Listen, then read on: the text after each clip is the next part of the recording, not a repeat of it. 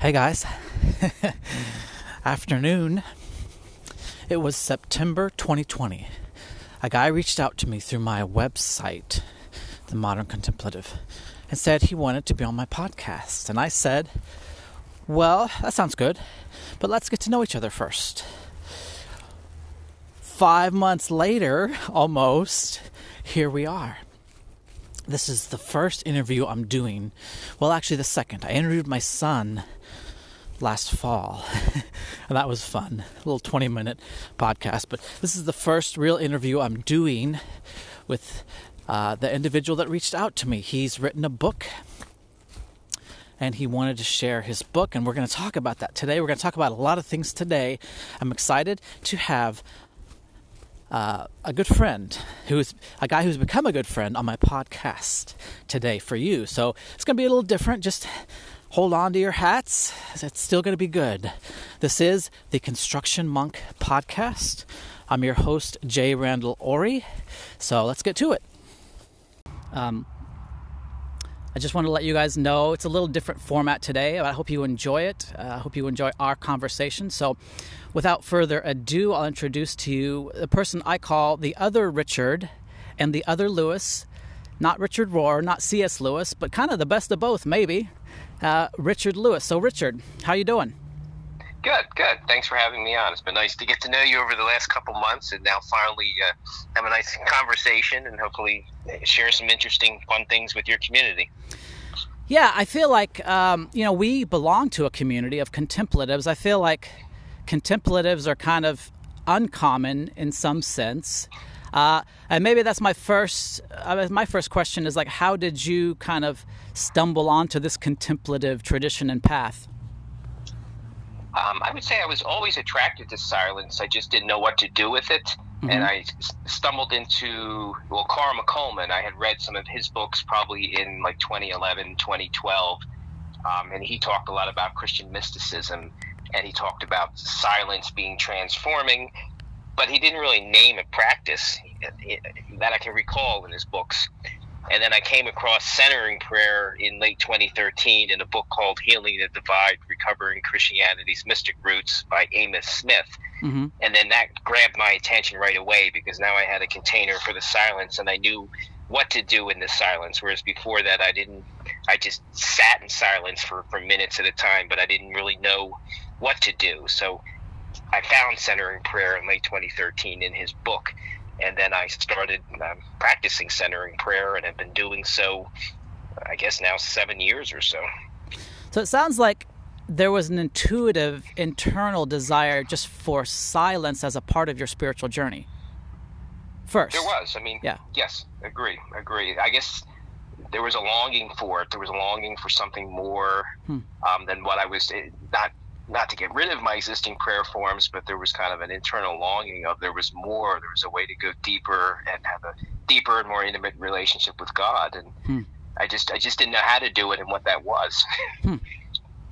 I think that's interesting because I feel like in some ways you don't become a contemplative.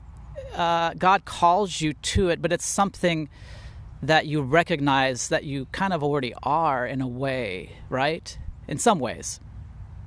No, I would, I would agree. I, I, would definitely agree. I mean, I think it's kind of an inner. You, all of us probably really are contemplatives without realizing it. Yeah. When we learn to quiet ourselves, right, and, and when we learn to quiet ourselves to help us in life, just in general, you become a contemplative. I think. Yeah, I think it's it's a natural uh, part of the spiritual journey of intimacy with God. God calling us into um, Himself herself, as I like to say sometimes. Um, it's just a part of that. God calling us into quiet. So that's cool. So I like that it, it began in you first and it kind of led you to seek out things outside of you, people outside of you that were maybe could inform you. Exactly. I mean, that's that's really what happened. Is I discovered it in well, I discovered silence and the transforming power of it with Carl McColman books, and then I discovered centering prayer with Amos Smith's books, and then I began practicing it and reading others. You know, so, you know Thomas Keating and Basil Pennington mm-hmm. and Dave, David Frenette um, and Cynthia Bourgeault. I just began reading what they had to say about centering prayer and of course, really the most important thing is just to do it. So you can read all the books you want, but Thomas Keating says said something similar similar to this: if you do it, it will do you. and, and, and that's definitely true. And it's and, and the it doing it is God. And so the centering prayer is really a practice and a relationship with God.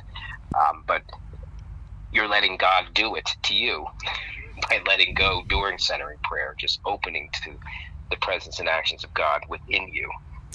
Yeah, I feel like the transition, at least for me, and I think the transition into contemplation can be sometimes defined as transitioning from my religion and and what I'm doing to God and what God is doing to me, through me, for me. So I think surrender, uh, I think, is a key to contemplation. The idea of okay, it's not me going to church and me reading my Bible, me doing these things, but now it's like there's a corner that gets turned where oh maybe God is the one going that's going to lead, and I kind of become in some ways more passive and surrendered. Exactly. I mean, you you let God be God, and, and I often hmm. think you know I think anyone can practice silent prayer or centering prayer, um, even if they don't believe in God or they don't know what they think, or they're not sure uh, exactly what they should be thinking or doing. That's the beauty of it. You you don't have to. You just let go and let God be God, and just enter the silence of prayer and and see what happens. Yeah. I, so I think I think a lot of people that maybe are even just deconstructing their faith, mm-hmm. something like this might be good for them because they're unsure or they're struggling how to process their faith, and mm-hmm. there's there is no processing. You're letting go and just letting God be God and seeing what happens. Yeah, I think you make a really good point. I think we're seeing a lot of people coming to understand they feel like they, they want to move out of what their Christianity has been. Like they're recognizing there's like they need something more, something different. So they I think a lot of people recognize maybe what they want to leave behind, but not always what they want to move towards. And it feels like that was somewhat of your journey as well. Yeah, I, I, I would say that. I, I, was just journeying for more. I mean, right mm-hmm. now I'm in between churches, but I was for the last uh, 20 years or so, I was at the United Church of Christ, which was a very uh, beautiful, loving, inclusive church. Mm-hmm. Um, but I think I was just looking for something more um, and deeper and more intimate. I mean, I guess a lot of not that I can speak for all churches, but they'll have they might have a moment of silence, and the moment of silence is 10, 15, 20 seconds. Mm-hmm. But it's not. I mean, I guess you can't well, I guess you could, but you can't necessarily do 20 minute silent sits in church. But mm-hmm. I, well, I take that back. You can if you've ever been to a traditional traditional Quaker service. It's sure. all silent, sure. and then yeah. for about 40 minutes because I've been to one, and then they do announcements yeah. and prayers and other things after it. But so I guess many churches don't take a whole lot of time for silence or a moment of the silence they do is 15 seconds or so.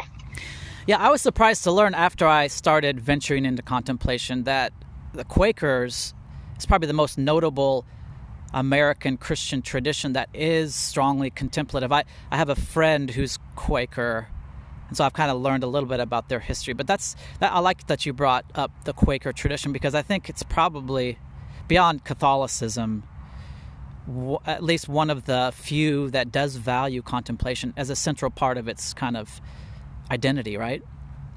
No, I would agree. And in fact, and I've gotten out in the community and, and taught centering prayer. So the places that were receptive to having me come, um, they either are receptive to it or they even have their own centering prayer groups, tended to be Episcopal groups, mm-hmm. um, United Church of Christ, and some Lutheran churches were the kind of the main three um, that welcomed me and, and were familiar with silence and centering prayer. Mm-hmm. And then, actually, to my surprise, this was like right after COVID really started hitting in April. I did kind of a, a Zoom workshop with a large non denominational um, church of, I think, 200 or 300 people or so. Mm. And, and a lot of their people were much younger too. So that was kind of a nice surprise that it was they were non-denominational, they were young, and they wanted they were hungry to learn more. Yeah, I just want to remind everybody listening and and you and assure you that I have I have your book in front of me. We're going to get there, but um we're just kind of enjoying the conversation and I think one of the things you bring out which I think is on my heart is that the lar- largely the American church, which is largely evangelical, to to that church, silence and centering prayer not only sound foreign but can sound too mystical, almost um, almost heretical. I've, I've found as I talk to my evangelical friends who I knew as an evangelical before I was a contemplative, like when I begin to talk to them about contemplation, centering prayer, they get kind of freaked out sometimes. So I feel like a lot of the work we have to do as teachers of contemplation is trying to help kind of uh, maybe as missionaries to the mainstream Christian American church when it comes to contemplation. I, I don't know what you what do you think about that? No, I had a, an interesting experience. This is I don't know, going back probably six years or so, I, I, I would just try to get myself invited to churches, but then I began reaching out to like the local colleges and universities in my area mm-hmm. to see if I could come speak to the group, the student groups that mm-hmm. had the Christian groups there. So there was a Christian group, and they were definitely more evangelical, and they let me come. And I sat in a room and I talked to them about centering prayer, and then we did a five minute sit. Mm-hmm. But it was like I could tell they were looking at me very differently. It was this was new. They weren't sure of this. Mm-hmm. Did this make sense? Is it biblical? Um, am I talking about something that's crazy? Yeah, yeah. so in hindsight, as I look back at it, I, I probably could have done a much better job of sharing with them the scriptural basis of mm-hmm. silence and talk more about Jesus went off alone and he couldn't always have been talking and babbling on and on when he prayed. Mm-hmm. And I could have given them more of a history of, you know, scripture referring to silence, and I could have talked more about silence going all the way back to Jesus and going back to the desert fathers and mothers. And mm-hmm. so I could have given a, a better background. And whether that would have helped or not helped, I don't know. But no, it was definitely a new experience for them, and they weren't sure what to make of it. Yes, it is foreign. I think I think one of the reactions is, "Oh, that's a Catholic thing," and and for Protestants, Catholicism uh, is not usually favorably thought of. So there's that connotation. Um, and then there's also the Eastern religion connotation of Buddhism or Hinduism when it comes to meditation and silence. And so both of those tend to be negatives when it comes to mainstream uh, evangelical, the mainstream evangelical mind. But yeah, it's like uh, I agree with you. It's uh, trying to help people understand this would not have been foreign to Jesus or his disciples or the church for the first, I don't know, probably at least 500 years. Um, right. You know, not just the Desert Fathers, but any monastic movement and the Eastern Orthodox Church never let go of this kind of idea of silence and trying to, as you talk about in your book and now, trying to put ourselves in a position where God can speak. And that is when we stop. And I, I know it's it sounds strange, um, this idea of hearing from God, and giving God space to to speak. But I think that's would you say that's the goal? We get silent so God can have the opportunity to speak. Yeah, exactly that. And, and, I guess one other thing I'll say, because some people will say, "Well, this is really just meditation," mm-hmm. and, and I'll and I'll say it's it's really yes, it is meditation, but it's really two. It's it's a practice, but it's also a relationship with God. Mm-hmm. So when I think of what I'm doing, and when I tell people about silent prayers, it's it's a practice and a relationship with God, and we're sitting with God, and we're opening to God within, and letting God pray in us. So it's mm-hmm. not just meditation for me. Mm-hmm. It's it's it's it's a opening to God within and letting God act in me and getting myself out of the way. So that's how I, when people ask me, well, you're just meditating, mm-hmm. that's true, but it's more than that. It's a relationship with God.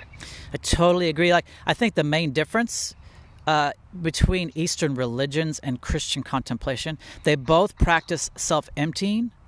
Right. But where Christianity goes further is we empty in order to be filled by God. I think Eastern meditation is simply emptying, self emptying. But Christianity and contemplation is I empty myself in order to be filled. And so there's the second kind of that infilling, and maybe that it's not just to be empty, it's to be empty to be filled.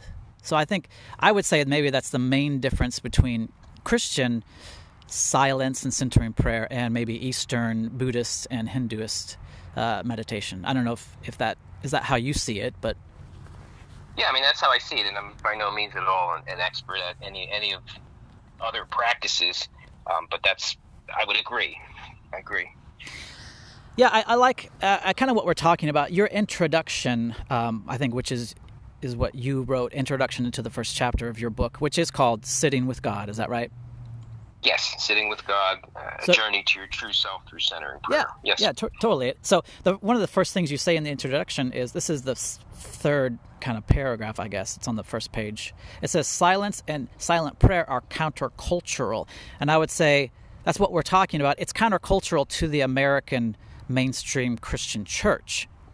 Um, it's it's countercultural to modern Christianity too in many ways, but it's actually I call I tell people contemplation is the the oldest Christian tradition actually.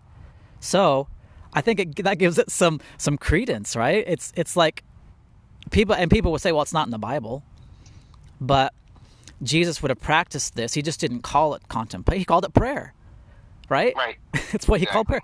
Um, and as as you point out in the book too, there are many forms of prayer. This form of prayer is one of many, but it is the one meant to bring us out of ourselves, out of our mind, and out of what we can do and say in communication with God, and trying to bring us to a space where God can begin to communicate. And so I think it, in some ways, it's, I wouldn't say it's more important, but it, it it's a very different function than most of our prayers that are not contemplative. Exactly. I mean, that's a, it's just a, and, and, I tell people, don't by all means, don't give up your other prayer forms. Sure. Yeah, comp, complement it with this, and, and I pray verbally, and I and I and I walk, and yeah. I actually have a prayer rope that I like to use. So, mm-hmm. and I, so I haven't given up my other prayer forms. It just this is just another way of praying as well that I have found very you know life giving and life changing. Yeah, we see this in the Old Testament, uh, uh, more so maybe, but there's you know there's prayers of petition there's prayers for forgiveness. I mean, there's, I think in the Old Testament more, there's a lot more kinds of prayers that are talked about and spoken about. And in the modern church, we feel like, I think prayers become more flat in our concept of it. It's like, yeah, we're talking to God. We ask God for things. We ask God for help.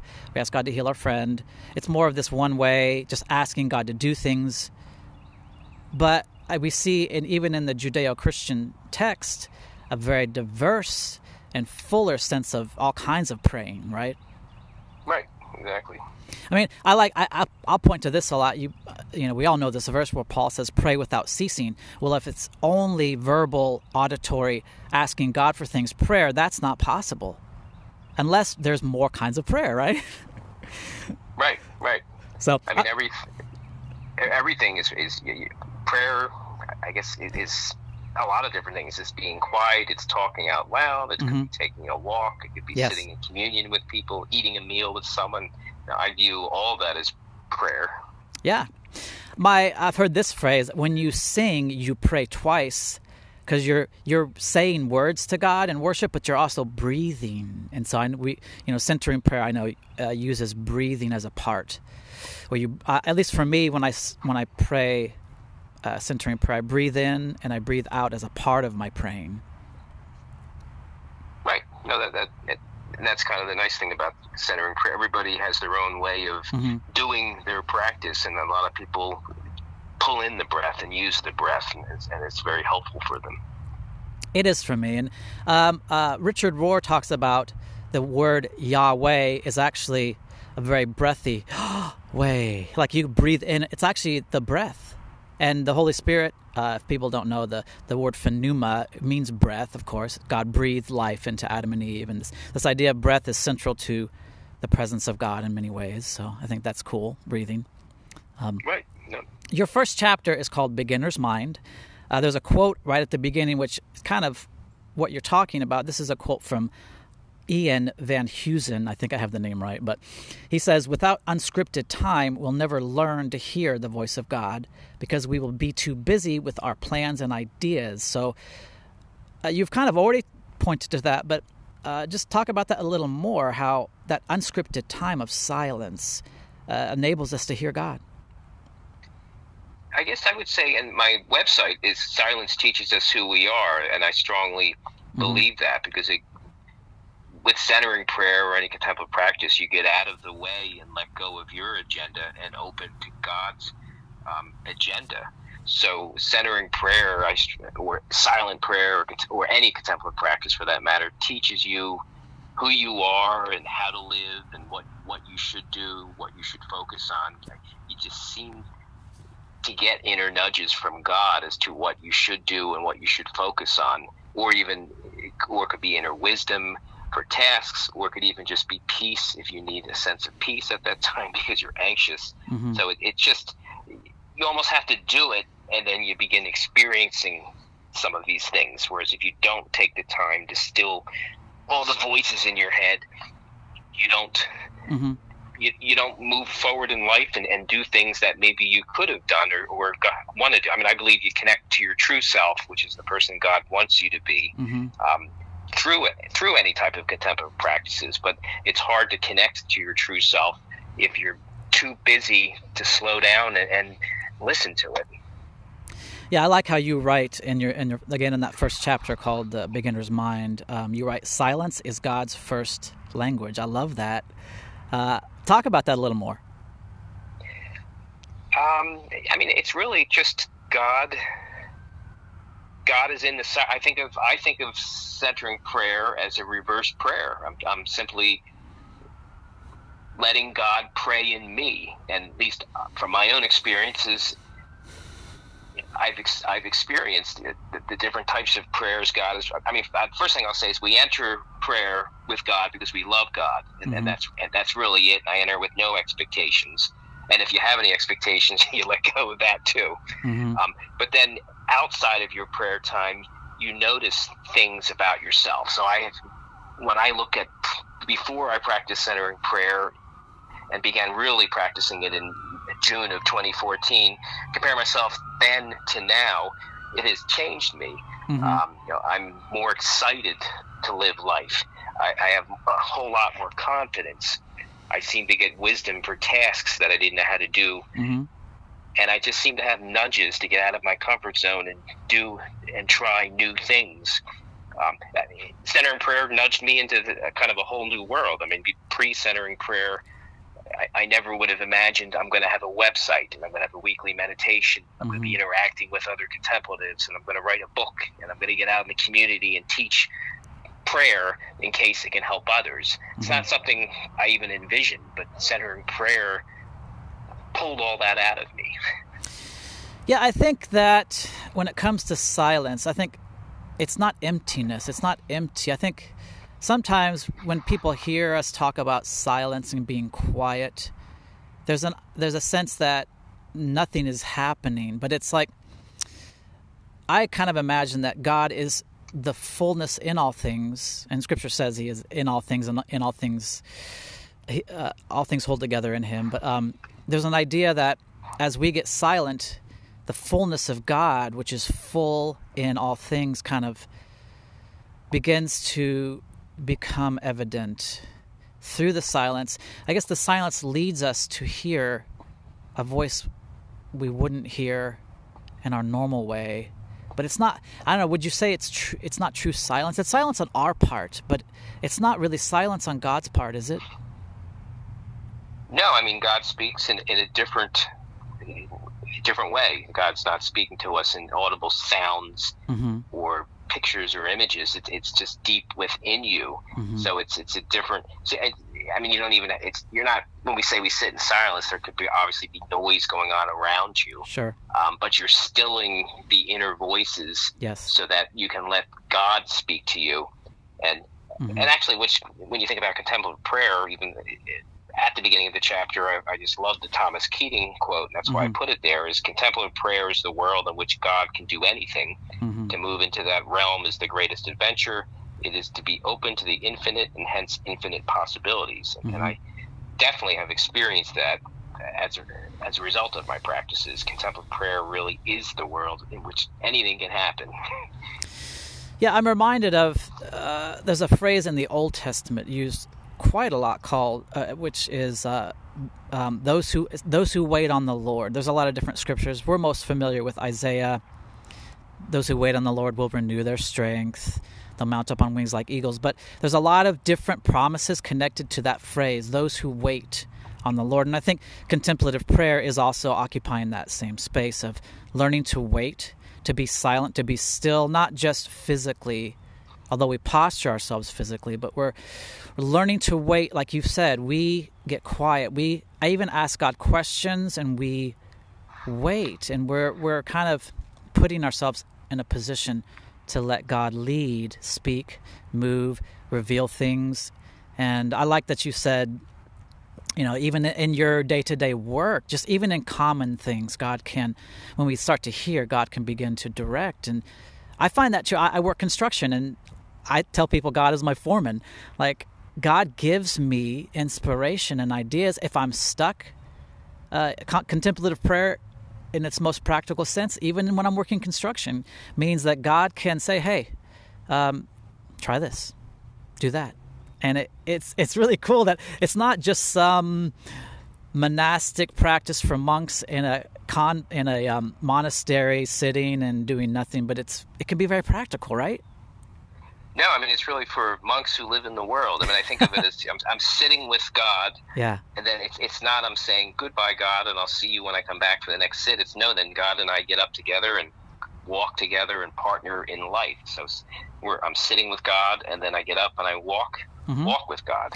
Yeah, it's it's a it's it's a way we move through the world in every way. Our interactions with people, and and you say I don't I can't know page numbers, but one one of the things you write, the heart of centering prayer is consent, consent to the presence and action of God in our lives. Now, that's really cool. Like there's an action that comes out of and flows from this silence and this resting in God. It, it doesn't it doesn't leave us still. It moves us, but it's now God moving us instead of us, right? Right, right. And some people get a little bit like I've, I've had one one gentleman had messaged me and he was caught he was caught up on consent and he thought that was harsh and then we, we and we had a nice discussion because it's true and, and I view it as it's not like God is saying you consent it's it's more that you know I'm and maybe there's a better word to use, but it's just you're just cons- you're opening to the presence of God within. So you're just mm-hmm. consenting mm-hmm. to this wonderful presence and getting yourself out of the way and let it act in you. I like the word or the phrase "in concert with." Um, I think it's the same idea, but like the goal of mystical union, which is what con- contemplatives that's how they phrase it, but like it's in concert. Like God is moving and we want to move with God as God moves for us in us personally and in the world at large. It's like this idea that even Jesus is called in Hebrews the pioneer and author of our faith. It's this idea that he leads us, right? We're supposed to follow Jesus. And so it's this idea that in concert with God means just practically, God wants to lead us in every moment in his wisdom to move with him. It's moving with him, really. Right exactly that. You're just learning how to move with move with God, not, not, not through life, not just in your centering and prayer times, with mm-hmm. your whole life. Because you can take a silent pause at any point during the day, so you can do a you know a longer centering prayer set, but you can, and I do it. You can take a, a pause, whether it's in one minute or ten seconds, at any point in the day mm-hmm. to recenter and re- bring yourself back. Um, or I, I, don't like going to the doctors, so if I have to go to the doctor, I'm always nervous. So I'll do a couple right. minutes sit in the car and go in. But so you can do silence at any time. So I even mm-hmm. encourage people to take silent pauses throughout the day. Yeah, the purpose and the outcome of that practice is that we begin to learn how to move through every moment in that mode of, of letting God lead. Like lead, God's leading is the outcome, I think, and the the maybe the focal point of what we're trying to learn through the practice of of stillness and silence. Right, exactly. And and another thing it does is, you know, you cultivate the ability to take a step back from your thoughts. Mm-hmm and and realize we're always thinking thoughts and emotions and and we can let go of the ones that are not helping us and are harmful to us that are probably not truth anyhow, and hone mm-hmm. in and, and either reinvent new ones that help us as well. So mm-hmm. it just gives you the ability to realize I am not my thoughts. So mm-hmm. you could be telling yourself, I'm too old to try a new career, and God's saying, No, you're you're not too old. Or you mm-hmm. could be saying, I'm too young, and I should have more experience for that, and God's telling you, No, you're the right person for this task. So centering prayer helps helps you let go of all these thoughts that you tell yourself that really are not true. Yeah, I like that analogy of voices, thoughts, or, or it's it's almost like whether we realize it or not, there's a lot of voices speaking to us our internal voice our culture around us our parents our peers. And so like i feel like centering prayer and silence is like learning to quiet all other voices except for god's voice. And scripture says god's voice is still and small in a sense. He's not going to shout over those other voices but we may not realize so many voices speaking to us about who we are and what we can and can't do. And i think contemplative prayer and practice is hey is God saying, quiet everything else. And when you do that, my voice will ring through. And my voice will be the only voice left, right? right. And this, I mean, this God is, if you think about it, is a very patient God. So mm-hmm. we need to be patient. I mean, if you think about it, the universe was created 13.9 billion years ago or so, is what mm-hmm. they tell us. Yeah. And then the Earth was created about 4 billion years ago. So that's a ton of time just between the universe and Earth. Mm-hmm. And obviously, there's other planets. And then 2,000 years ago, Jesus, the human incarnation of God. Mm-hmm. So this is a, a, a very patient God. yes. I look at it. and I, I think that when it comes to contemplation, it's important to realize it it is a long game. It's like if you want to start centering prayer to hear God, it's not going to be years, a few years. For me, I would say it probably took me over 20 years of attempting to hear God in a, in a very intimate way before I started to really benefit. And so I think it's it's you won't have very quick immediate gains if you're going to do this. So I think that's maybe you could speak to that just the idea of it is a long-term long game kind of thing. No, it is. I mean, I, I really call it a long term marathon with God. Mm-hmm. And coming back to what I said earlier, if you do it, it will do you over time. Yeah. And you, the result are some fruits that God graces you with for what you need, even if it's just to grace you with what you need that very day. Mm-hmm. To get through the day, or to do a task, or to have some inner peace, or to, or to kind of wipe uh, you know wipe aside some of the stress or anxiety you have Mm-hmm. Yeah, it puts us in contact with God's heart for us. Um, I just, I guess, I don't think we realize how much stands in the way of really being in tune with God's heart. How much, how many obstacles, or maybe just all the dissidence um, or noise, you know. And, and that's the nice thing about this. It's it's a nice, safe place to sit with God Thomas Keating called it, and I agree, divine therapy, where you're mm-hmm. removing all the barriers to God, mm-hmm. which include like our bodies store a whole lot of stress and mm-hmm. tension. Mm-hmm. So centering prayer is a safe place to release the tension in our bodies mm-hmm. that we hold. And it's a safe place. We have a lot of repressed thoughts and emotions that we didn't even know we had. Mm-hmm. And it, these all start coming out and these are all barriers to letting really the full grace of God, you know, flourish within you and go out into the world. And, and, I forget the one quote. Thomas Keating, he just has a, lot, a neat way of saying things. You know, yeah. if we, if God gave us the maximum amount of God that God could give us, you know, he says something like we'd be burnt to a crisp. so he's just making a point that you know yeah. God wants God wants to fill us with as much of God as possible, but He knows perhaps we can only take so much mm-hmm. right now, and over time we can take more and more of God, so that we're not burnt to a crisp. But and I, I agree with that. So I think we're we're letting go of all the barriers to God, which is the mm-hmm. tension and stress we hold in our bodies, and repressed thoughts and emotions, and then just all these interior voices mm-hmm. that are telling us things that are just not true. Yes, I uh, I try to remember and remind people the word contemplation simply means to look at something for a long time.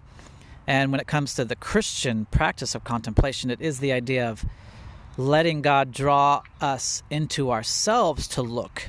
To, and as David said, you know, search me, O God, show me if there's anything, you know, show me everything wrong in me. And I think one of the most purposeful, beneficial uh, aspects of contemplation is God doing inner work in us towards healing. And I had a breakdown f- almost six years ago now, which kind of really jump started a desperate need in me to find healing. And that's how I kind of stumbled into contemplation in a way God kind of threw me off the cliff. Uh, right. But I like I suddenly realized I needed to find a lot of healing from a lot of things in me.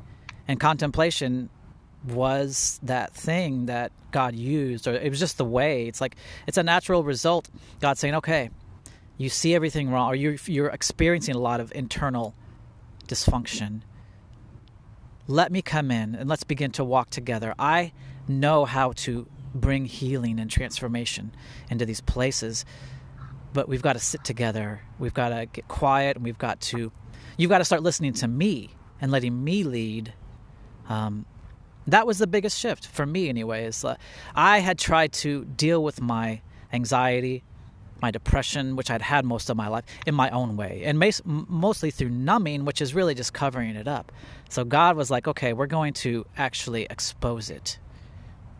And in exposing it, you're going to have to let me do some things and let me lead. And so I think that's very practical for people. I mean, people struggling with anxiety, depression, even anger. Like God's like, hey, this is I, can walk with you and bring healing. I think contemplation is attuned to that very much. No, I would agree, and in fact, um, you can even take a step back and, and look at your depression or anxiety or anger or whatever it is, and realize, well, that isn't me. That's really not me and who mm-hmm. I am. So it gives you the, even that ability just to sit mm-hmm. with it and be healed, but also hopefully take you know uh, outside look outside at, in, in at it, saying, well, that's really not me. These are all thoughts I'm having, and I, I am not depression. I might be depressed. I might be angry. I might be anxious, but but that is not who I am. That's just simply how I feel. Yeah. Um, I would say that's partly what Merton points to as the separate self or the false self. Like we develop a sense of ourself separate from God, but that is a dysfunctional self and it creates those things, those dysfunctions. Those are just results of our separateness from God. And contemplation seeks to bring us back into unity with God, which practically means God begins to tell us who we are. I mean, that's right. That's and then when, when God tells us who we are, that's who we really are, right? We've been telling ourselves who we are. The world tells us, or even sometimes religion can tell us who we are. We're sinners. We're bad people. But when God tells you who you are, you better believe that's who you are, because He knows, right? And then you can continue to grow into it. So it's not a once and done thing. It's yeah, a, totally. I, I, think of it as a, as becoming the person I want to become, uh, or becoming the person God wants me to become, my true self. is a mm-hmm. journey with with no end point um, right. Other than I guess when I leave this physical earth as a human being and enter whatever whatever the next phase looks like. Mm-hmm. But it's it's a journey of be, constantly becoming what God wants me to do while I'm here on earth. Yeah, it's a. I, I like to think of it. It's an ever expanding paradigm. Like it's ever opening up new and things about us, new about our journey, new about even new things about God. It's it doesn't shrink and close us in or box us in. It's not a prison. It's ever expanding, new territories, and it's that newness of God. You know, I love that. So it is. Right, a, it just, yeah. No, I was gonna say it just opens us up and lets things mm-hmm. be instead of being so judgmental and, and, saying this is the way to do things and this is right and this is wrong and mm-hmm. what should be done. It just opens up widens your lenses of your eyes and you just let things be and you're you're more accepting of people and and the diversity of humans and the diversity of life. Mm-hmm. In your second chapter, um, chapter two of your book, Sitting with God, is called The Real Work of Centering Prayer. We've kind of been already I love how we're kind of organically going there. But you quote James Finley. I think this is a good quote. It's kind of pointing to what we're already talking about. But he he says, um, when engaged in contemplation, we rest in God, resting in us. We are at home in God, at home in us, and we're talking about kind of coming to to know ourselves truly, but you know how contemplation leads us there. And James Finley kind of that quote really points well to that idea. I, I love that you've you included that. Yeah, I mean, we're just you're just centering prayer kind of moves you from just being to being in God's being. Mm-hmm. Yes. If, if, that makes sense, it's more than just being. It's it's being in God's being and mm-hmm. resting in the rest of God. Yeah, a lot of times I try to help people understand it in this way. When it comes to identity, we have three kind of ways we tend to found identity doing, knowing, or being. And God intends us to found our identity in being who we are, who He is. We sometimes found our identity in what we can do or what we can know. Those things are fleeting and changeable and not really who we are. But I, so I, I like that you're pointing to being. And I think that's foreign to us sometimes. Like, God says, You are who you are no matter what you do or what you know. That's so different, isn't it? No, it is. And if you think about it, we're better if we can learn to just be. Mm-hmm. The times that we, we're in our just being state mm-hmm. make us better at our doing state. Yes, totally. Yeah yeah. and I'm I'm better at my doing because of my being. I know that sounds funny, but totally, I, it's, it's, definitely true. well, see, we uh, we try to do the opposite. We try to found our being through our doing or our knowing. We say, "Well, I am a good person because I did this, or I know that truth." But God flips it. He's like, "No, you are. You're my son. You're my daughter. That's who you are." And then out of that, you do what reflects me, and you and your truth reflects me. So it's like He flips the paradigm. I think where being is the center of doing and knowing, like you're saying, and not the opposite.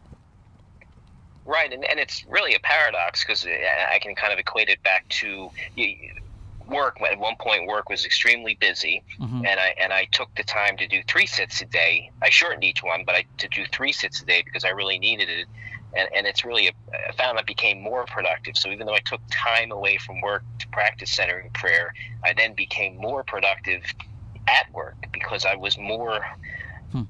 honed in and focused on the task and letting go of the things that weren't going to help me, and I was better mm-hmm. able to focus and partner with God on the things that I needed to do. So it it, it is kind of a paradox. When you spend time mm-hmm. just being, you're better at your doing. Mm-hmm. I definitely noticed that. Yeah, I, I think there, there was a book called. Uh, gosh, I'm trying to remember the book. Uh, Sabbath as Resistance is the name. But he, he made the point, the author, who I don't remember at this point, but he said, Our concept is we work to rest, but God's concept is we rest to work. When we're resting in God, then our work flows. And uh, practically speaking, for me, I find this true many mornings heading to work. I work construction, I work for myself, but I'll, I'll start out the day with this voice saying, You need to hurry. You've got so much to do uh, there's a voice of anxiety often speaking to me saying, "This job is, is going to go well. Are you going to, you know?" Are, I, a lot of before even I'm even there or I've gotten into it, this voice is saying, it's this voice of lack and anxiety saying, "Oh my gosh, you better hurry." And then I'll stop and say, "God, you know that's I, that's not true. And, and so i kind of listen and god says no it's fine. I've gone before you. It's going to be good. I'm with you today. Just don't worry about the work. I'll be with you in it. I'm going to make it go well. And so i think practically in some you know just in day to day for us there we can hear those other voices speaking uh, scarcity lack and and fearfulness to us. And god's that's where contemplation just practically is good to say well hey wait a minute. I don't that's not a good voice. God what do you say?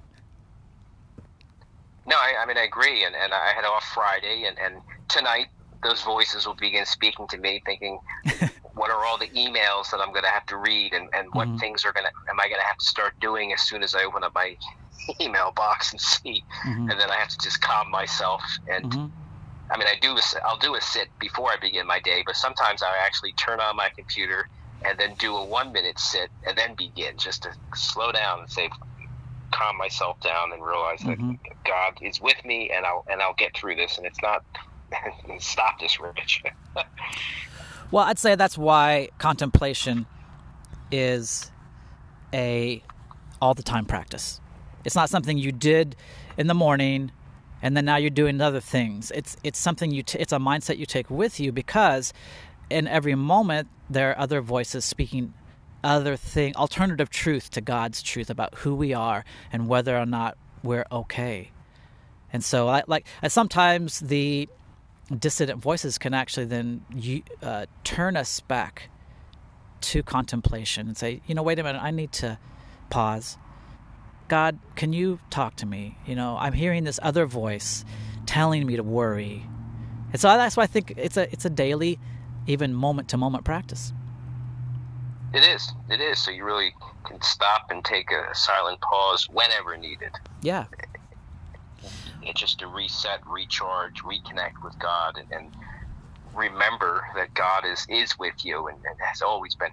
God is, you know, in you, walking with you, walking ahead of you, and pushing from behind. Yeah, the way I think about it. Yeah, I like that. That's true. He goes before us, and and he comes behind us too. Um, in your second chapter, um, I forgot that. Tell me the title of the second chapter again. It is. to the. I, I forgot. I, ha- I could go back to it, but um, the the real work of centering prayer. Yes, the real work. So in that chapter, you write this: centering prayer is simple. Number one, show up. Number two, let go. Number three, open your heart. Um, that it kind of reminds me. I, I love that it's really simple show up, let go, open your heart. It reminds me as a young Christian in my 20s, I just I had this kind of intuitive practice. I would I talked to God and I asked God questions. And when reading that in your book, it kind of reminded me of that. This I don't know how I got that idea, but I actually just asked God. I would talk with God like He was right there, and I would ask Him questions. And I would ask Him questions as if He could answer. I feel like that's kind of what you're also pointing to in those three instructions right? Exactly, exactly. It's just, um, and it's not simple because sometimes sitting in silence is hard, but that's, mm-hmm. that's not overcomplicate this thing. Our, our job really is just to show up, let mm-hmm. go, and open to God, and let God take over.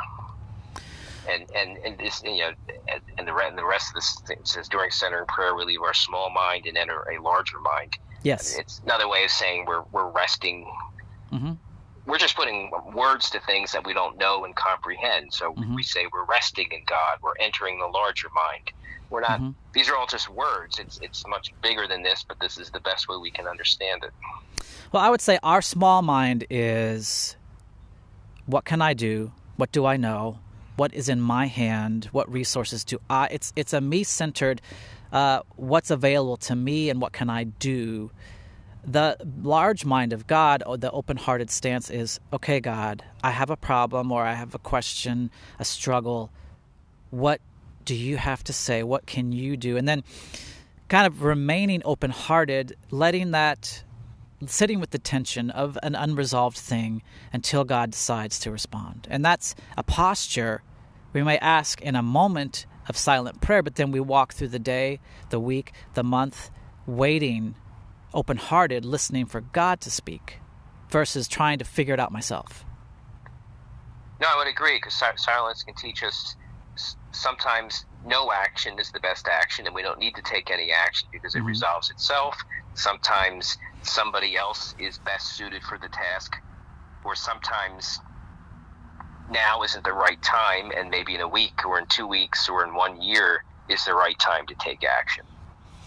It, it's us who just thinks something has to happen immediately then. Doesn't mm-hmm. always happen. I mean, obviously, there's certain instances where something has to happen, but sure. many times we don't have to take action, or we're the wrong person to take action, and someone is better suited, or this is just not the right time to do anything, and something else should be happening.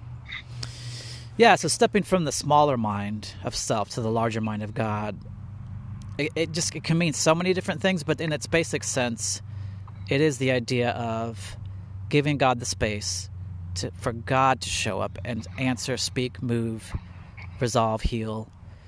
And for us to be willing to kind of not do anything until we really feel prompted or, or until God kind of brings the resolution in His way. Right. Exactly. I think that's very foreign. Uh, the, I guess you could call the sinful nature, the, the self-willed life, or just it's foreign to us to set something out of our hands and wait. But I think that's also central to, to contemplation. It's a, the big difference between contemplation and maybe a lot of other Christian ideas. Agree, agree. It, it doesn't always. We, we think we need an answer immediately. Now, I need to take immediate action. What should I be doing? And that's just not always true. Mm-hmm. It's just it's it's just not true. There, there's things. Um, it's just not true.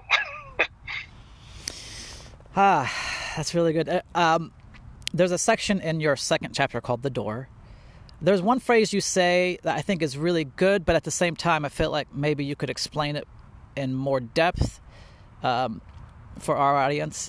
You write, I searched for this door for 30 years, the door of, I think, centering prayer, silence. Um, in the process, I knocked on many doors. For now, I will not knock on any new doors. So, can you kind of talk about that? And I guess what I mean by that is I've, I've found a practice that mm works well for me. Mm-hmm so I'm going to stick with it and dig deep in this well and mm-hmm. see see where it takes me. Mm-hmm. And, and, I always encourage people if you know to try centering prayer and see if it works well for you. Mm-hmm. But if it doesn't, there are other practices and find that practice and dig dig deep in that well. For, mm-hmm. for example, I was a couple years ago speaking to someone and they said they really need something that's more mantra based Hmm. So I suggested Christian meditation to them because with that you're saying an interior mantra over and over again. And that was better for them and better suited. So my door that I knocked on is centering prayer. The practice resonates well with me. Mm-hmm. So I'm staying in this in this house. But someone else might find that it doesn't work for them. But there might be another contemplative practice that still will get them to the same place that I go yeah. that they can practice. So that's what I mean by that is is uh, I'm staying in the centering prayer house. It's it's worked well for me. Mm-hmm. You make a good point that contemplation is bigger than centering prayer. Of course, contemplation, in the broadest sense, is simply trying to be in tune with God, to hear God, to be led by God, and then the, there are practices which get us there, and they can be different for different people. Right, centering prayer really is just a practice, and you, mm-hmm. you we let go of that during our practice because that's the mm-hmm. purpose of it is just to sit with God and open to God. So it's a tool to do that, but then you let go of the practice mm-hmm. and, and, just be with God. And you're just using the practice or tool mm-hmm. when you forget why you're sitting and, and use it to bring yourself back to the purpose of your sit, just to be with God. Yeah. I um I remember, I, you know, I can recall prayer for myself at different stages of my journey. I can recall prayer being laborious, being hard, being kind of forced sometimes, um, sometimes easy, sometimes very conversational. Now, for me, prayer is very much dominated by it's spontaneous more for me, but it's also very joyful. I love talking. I, I want to talk to God all the time. I feel like that's where I've come to in my practice of prayer as a whole. But that is more contemplative. Uh, it's not even really a specific prayer practice, but it is. I think that's more the end goal. Is I want to talk to God. I there is a joy, there is an electricity, there is a, a sense of God's presence, and that is exciting. That is, but that's been thirty plus years of of walking and journeying towards this place. No, I would agree, and like I think about myself, like I, I can't even imagine a better way to start the day than a silent sit with God. Mm-hmm. And when I forget to do it, which is very rare, but when it doesn't happen, I, I miss it. Mm-hmm. it, it I need this time.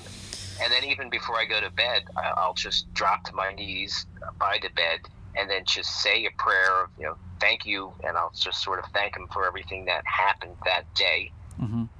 And then I go to bed. So I, I just can't imagine my life without doing those two things. Yeah, you describe it in this way. I, I liked this kind of metaphor. You say, I sit in God's living room. God has a special chair for me. I am invited to sit and rest. It is here that I am loved, healed. Loved and healed. It is my special time with God. No words need to be said. We are two friends who need each other. And I, I feel like for you, centering prayer is an intentional set aside time just to say, we're friends, just to focus on God as your friend, to be with God. Exactly. I mean, that's exactly what it is. It's just two friends sitting mm-hmm. sitting together, just as if you're sitting with your spouse or a loved one or a friend and, and not doing anything other than being with each other mm-hmm. or watching a movie together or just being with each other's presence. It's just sitting with someone that means a lot to you, that you love. Yeah, I and I feel like centering prayer brings intentionality. Like it's not you're probably not going to get to that place where you you get to experience that more intimate presence if you're not doing some intentional practices to kind of move you there. And that's what centering prayer is. Exactly. Just like if you want to develop a relationship with, with any person for that matter, you need to spend time with that person or you're not going to develop any type of relationship. So if you want to mm-hmm. deepen and develop a relationship with God, you need to spend time with God, which includes just sitting silently as well. Because if you're doing all the talking, then you're not doing any of, of the listening. yeah, I. Uh, it's so true. I'm a very I'm a very talkative person, and with God, um, I can I can do all the talking. I think that's very funny. Uh, I kind of laugh at myself, but it is important to understand that God wants to talk too, and it can be foreign because we don't hear God in the traditional way we hear other people. But that's the practice, right? That you practice and practice and you give God the opportunity. And over time, a long time sometimes, you begin to learn how God speaks. And it, it can't really be taught and put into words, but it can be experienced. And these are the practices which help um, help us move towards that experience. I agree. I mean, I, I completely agree. That's exactly what it is. And God mm-hmm. you know, is very patient, and God loves us, and God mm-hmm. will create in each person the longing uh, and for what, what they need. So everybody mm-hmm. is at a different point in their life with where they are and what they believe and what they're processing, and God uh, patiently waits, might patiently nudge us to mm-hmm. a deeper relationship with Him in different ways and in different ways of praying. Yeah, I would say that the one thing, the one common thread through my journey that has got me here is desire. Like, I wanted to know God intimately. I believed it was possible, and I pursued it, even through discouragement and times when it, it you know, it wasn't going well. And I, you point that out too. Like, I, there's a hunger. Like, I think we we need to kind of get in tune with our deeper longings. We do all long for God. Maybe we're not aware and contemplation helps us even become aware of that. But I think it's important that we're led by uh, a, a, longing. Um, and each of us may long differently for that same thing, too. Right. Right. Well, my hour, or our hour, is coming to a close. Um, so we're going to wrap up the podcast. Uh, just so everybody knows, this these are just the first two chapters it's my intention, and I think Richard's also willing to.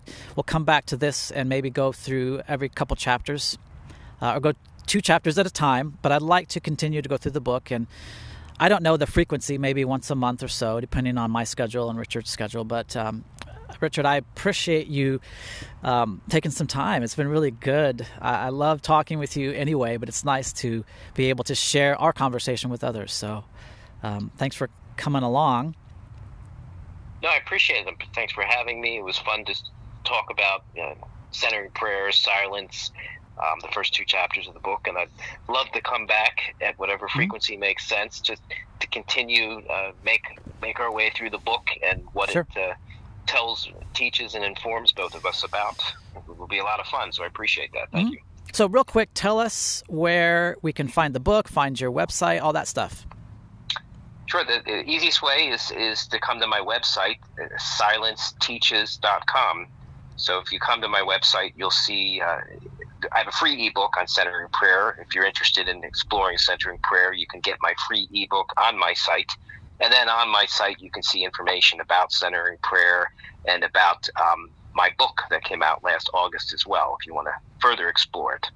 And I love to interact with people, so if, if you reach out to me, um, you'll hear back from me. I love to interact.